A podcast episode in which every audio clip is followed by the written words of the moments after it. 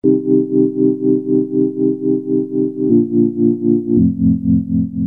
back to the Courier Weekly. I'm Danny Giacopelli, Courier's editorial director. Today on the show, we catch up with Dan Frommer from The New Consumer. While the pandemic has broadly benefited e commerce companies, it hasn't been good for everyone selling things online, particularly those that consider themselves curators. We'll find out more why from Dan a bit later on. But first, this week, I wanted to really dig deep into a topic that's caught our attention at Courier lately. You might have seen the words no code everywhere you look. In the last few months, it's been popping up everywhere. But what does it mean? Well, sometimes it's referred to in the context of a movement, the no code movement. Other times, it's considered a category. Startups classify themselves as no code companies. But basically, it refers to software, platforms, or tools that give you greater creative control without needing to know how to code to tell the computer what to do. Well, my first guest today is Joe Cohen. He's the founder and CEO of Universe, a no code platform backed by Google Ventures that basically allows you to quickly build a website on your phone. Joe's based in New York, and he's a super passionate advocate for the no code movement. And he's a good spokesperson for how he thinks no code can cause an explosion in entrepreneurship in the coming years. Here's Joe. I've been thinking about no code before it had a label. You know, I've been obsessed with this space for over seven years no code is an incredibly imprecise label. It's a shorthand that's useful because it's sort of category defining and we're having this conversation in the context of it, which makes it useful. But in and of itself, there's no objective definition. I mean, we can parse what it means. I can tell you what I think of when I hear no code and what it means at Universe. But basically, the way I see it is if you consider the evolution of software, we are shifting from a world where you needed to talk to the machine like the machine works to a progression where you can speak to the machine in your own language as a human and the machine can figure out what you mean. And so you're not having to sort of change how you speak so that you make sense to a human. That's at a high level what it means. And so when we say no code, we're saying that you don't need to use code to tell the computer what to do. Before 1984, if you wanted to use a computer, the way that you spoke to the computer, just to use it, just to check your messages, whatever, you needed to write code. Like everything, if you wanted to open a file, if you wanted to create a Word document, you were literally writing code to do everything.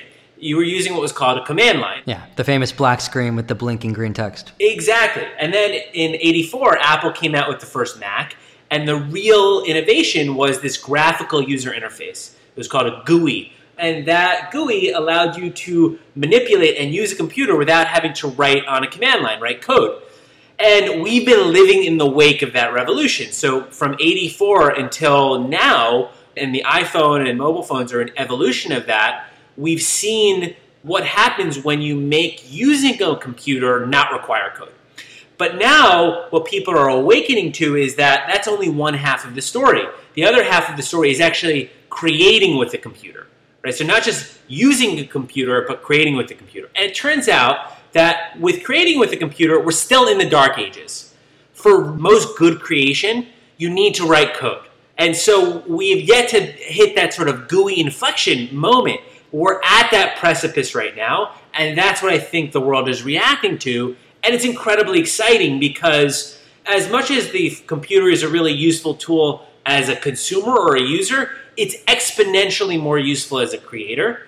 And we've seen what's happened when a tiny group of people is able to write code. Changes the whole world. Imagine what is possible if you do that at the scale of all the users of the internet. So now, once we sort of make that leap towards, okay, it is possible for people to create the internet, create software without writing code, there are different versions of that. It's not monolithic. And so templates were sort of the V1 of this. And templates are absolutely no code. You don't need to write code. But the thing with templates is that they're not generative. What I mean by that is the template is prescriptive. When you start using a template, you know more or less at the end of the day what your site's going to look like. That's the point. The point is to show you a vision of what it's going to be like and allow you to get there. But that is very different than code. Code is inherently open ended, it's composable. You can take any two pieces of code, put them together, and make a unique combination that literally has never been made before. And so when you start writing code and you end up, you have no idea in a way where you're going to go. And that's the magic of it because it allows for open ended expression. I'm going to geek out for one second here. One way of thinking about it is consider the English language. Every day, every human who uses the English language is composing completely unique sentences that perhaps never in the history of the world have been created. And you don't need to be a poet or a savant of any sort to do that. It's just the natural course of using a language that you're creating all of these unique combinations. But the magical thing is that someone can understand that without knowing that precise combination of words. So we can have a conversation, I could string together this unique combination, and you'll get it.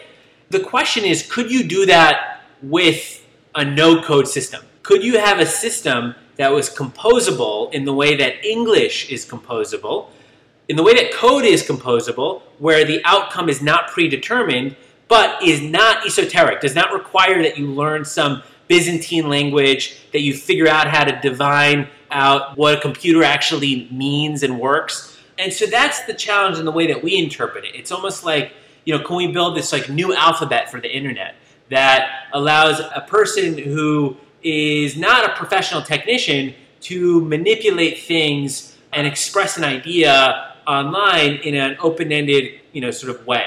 And from such a world that's being created, I mean, if you could break it down into something as crude as winners and losers, I mean, I imagine at first people might say, oh, well, there'll be no need for programmers in the future, but actually it seems like you'll need more programmers than ever to make such a world exist. Yeah, I mean, I do think that the nature of who programs will change. I think that to make a simple web page, you're not going to need a programmer in the future, and you shouldn't.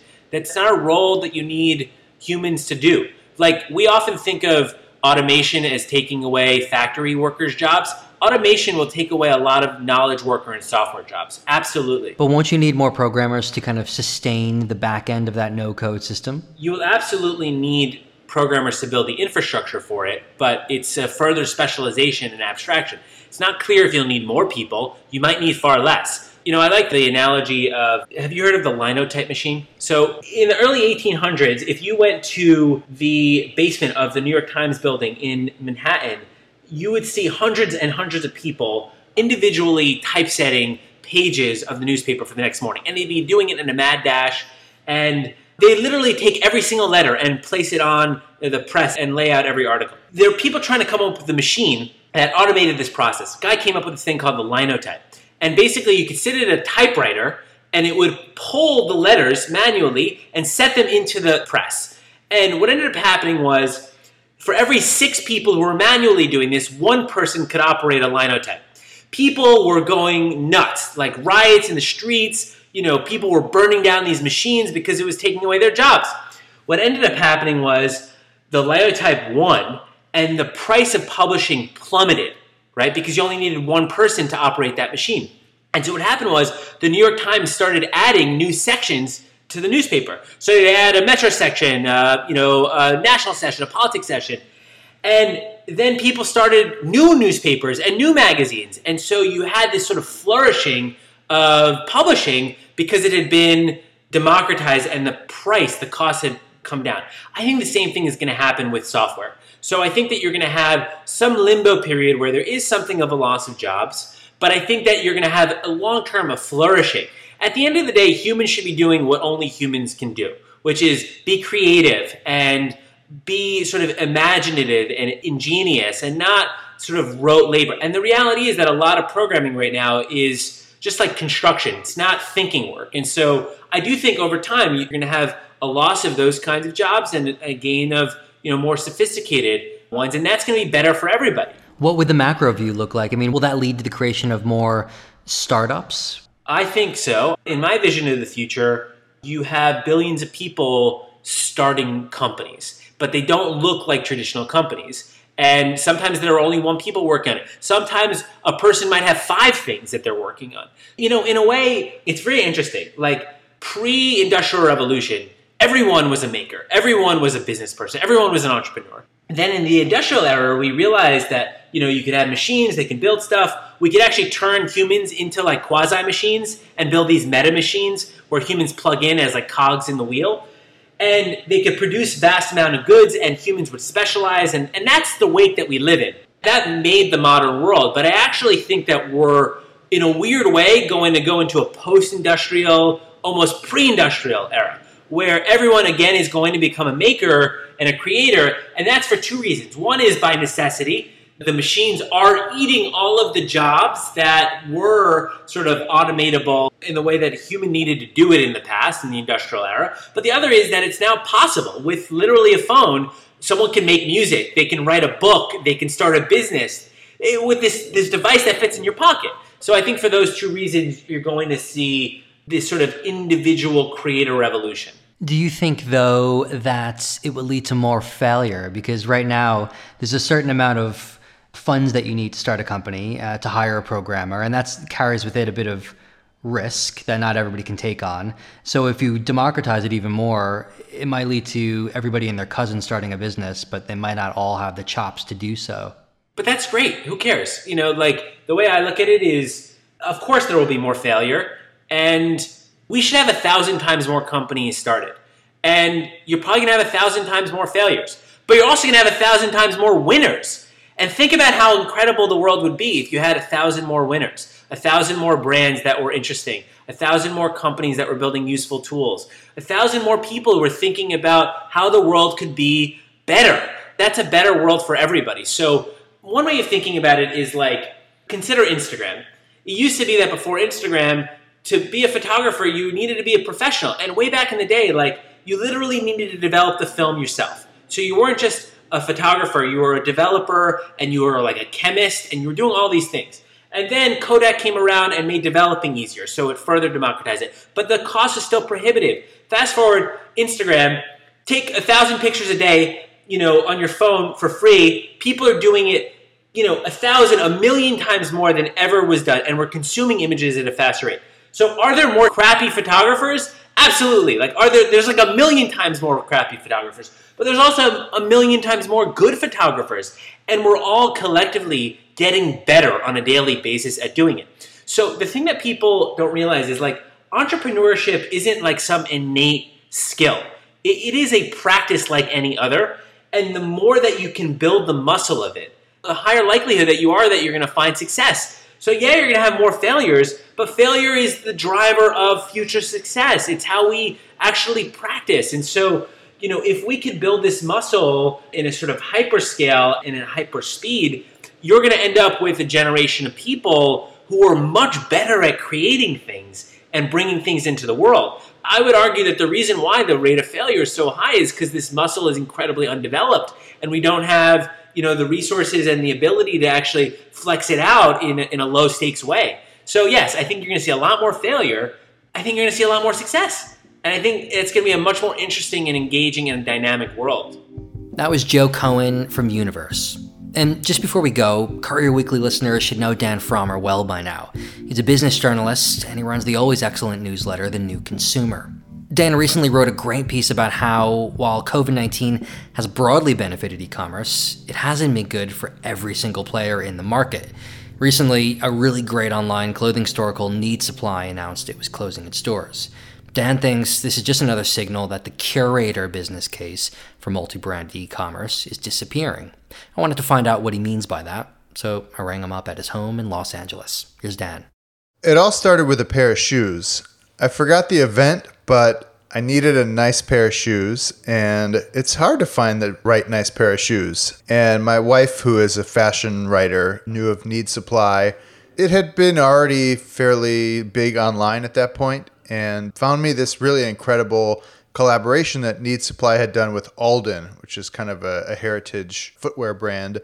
And it was great. It was like the perfect combination of like a classic, you know, shoe, what would you call it? A silhouette, but in kind of an updated, a really nice, like kind of warm black nubuck leather. And I loved it. It was great. It was definitely the most money I'd ever spent on shoes till that point and actually until now. But I, I wear them all the time. They're my kind of nice shoes, and uh, I love them.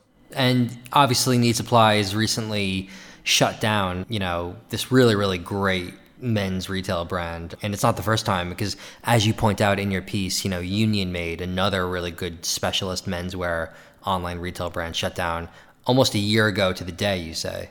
Yeah.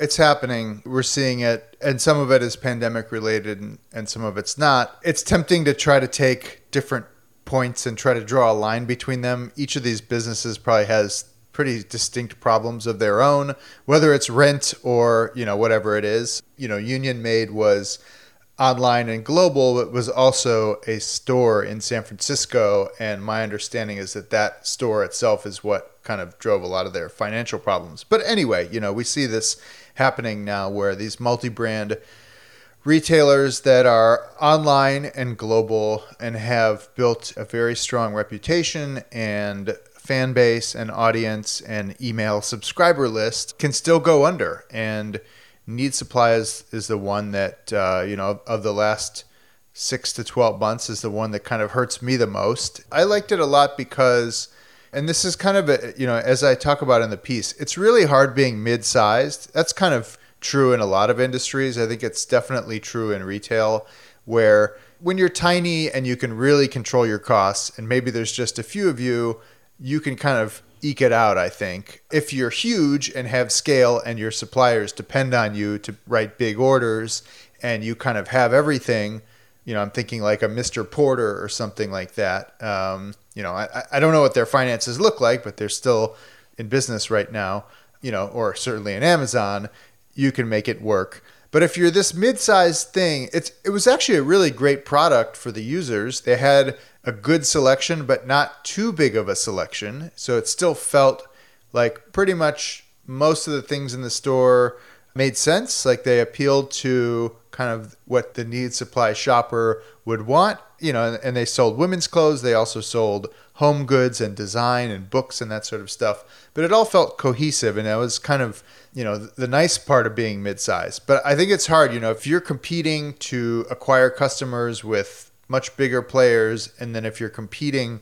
for mind share with the smaller players that can still do really interesting small projects, it gets tricky. And in Need Supply's case, they'd also been forced to, or you know, maybe forced is too strong, but they'd also taken on another brand, Totokaelo, which was a kind of a struggling retailer from Seattle that was also iconic, and then had opened this store in New York City that was just a money pit. So certainly, you know, a lot of moving pieces, but alas, when a pandemic hits, all plans go out the window, and it looks like this will be one of the last weeks for need supply. And in your piece, you point out the fact that, you know, once upon a time you would go to one of these online menswear, womenswear destinations to be told what to buy. And now you might go to Instagram or you might go to TikTok or, you know, you might go to an influencer that you trust and not necessarily type in www.whatever.com to find out what to buy. Yeah, the thrust of my piece is that, you know, curation used to be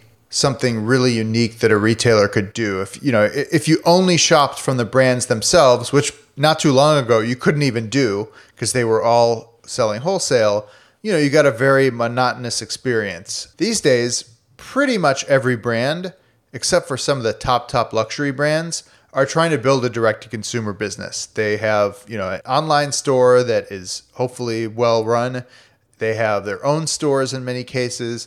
They do some interesting collaborations with other brands, but usually the goal for them is to build a long term direct relationship with the customer and sell their goods directly to them, even if it's overseas. Shipping, especially here in the US, if you order stuff from Europe, sometimes the shipping makes you a little uncomfortable, but then you save the VAT, so it equals out. And so the multi brand retailer, which, you know, for the last couple decades had this really special thing going, which is this sense of curation. Like, we're going to bring together all these brands, many of which you've never heard of before, from around the world. We're going to showcase them all. We're going to, you know, a need supplies case. I'm a designer, so this matters to me, a web designer, but they had really great photography. There was high res. And when I'm deciding whether or not to invest in a, in a piece of clothing or a design piece, I want to see the grain of the fabric, you know, and it's just that's the kind of little thing that so many online stores overlook. They, you know, they set their image quality so low, they don't upload super high res stuff. And that was one of the great things about Need Supplies. You could always get a really good sense of what you were buying. They merchandised it very well. I loved their extraordinarily minimalist website. You could even ask like, "Where's the logo?" It does, you know, that's the whole point. It felt relaxing, but also like gave me a sense of discovery, and that was a great part of it. And then this sense of curation. Nowadays, we're all curators, you know. I mentioned in the piece, but the last two kind of investment clothing purchases I made, I learned about through email newsletters. I didn't know that this tiny store in Paris that I like was collaborating with Salomon Shoes on a weird pair of shoes, but I sure bought them.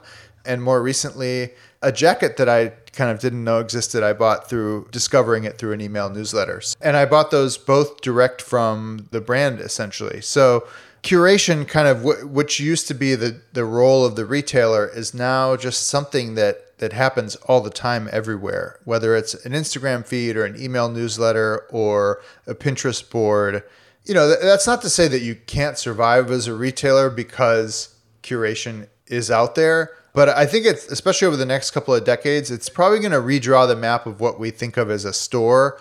We have this whole creator economy, and a lot of them are looking to build businesses through e commerce.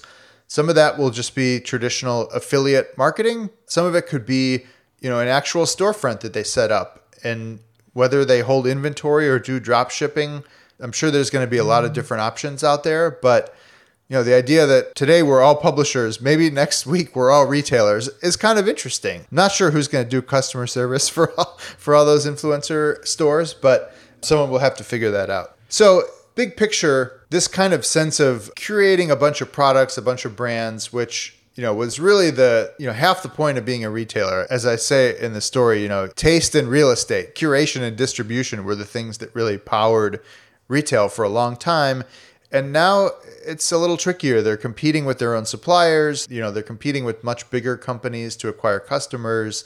And, you know, really, if I want to buy the same four items, I could end up buying them direct from the vendor or the, the brand, you know, either at the same price or even a lower price or as part of a loyalty scheme or, or something that certainly if it doesn't make the retailer weaker, it at least takes away some of the relationship that used to exist. And that was Dan Frommer from The New Consumer. And you can sign up to Dan's email newsletter at newconsumer.com. And that's it for this show this week. As always, if you've got any questions, comments, or feedback about anything at all, you can reach me at daniel at couriermedia.co. And make sure to head to our website to sign up and subscribe to our latest workshop products. We've got a great new email newsletter out and a podcast that breaks down key business terms and tells you how you can apply them to your own business. I'm Daniel Giacopelli. The Courier Weekly is back again next Friday.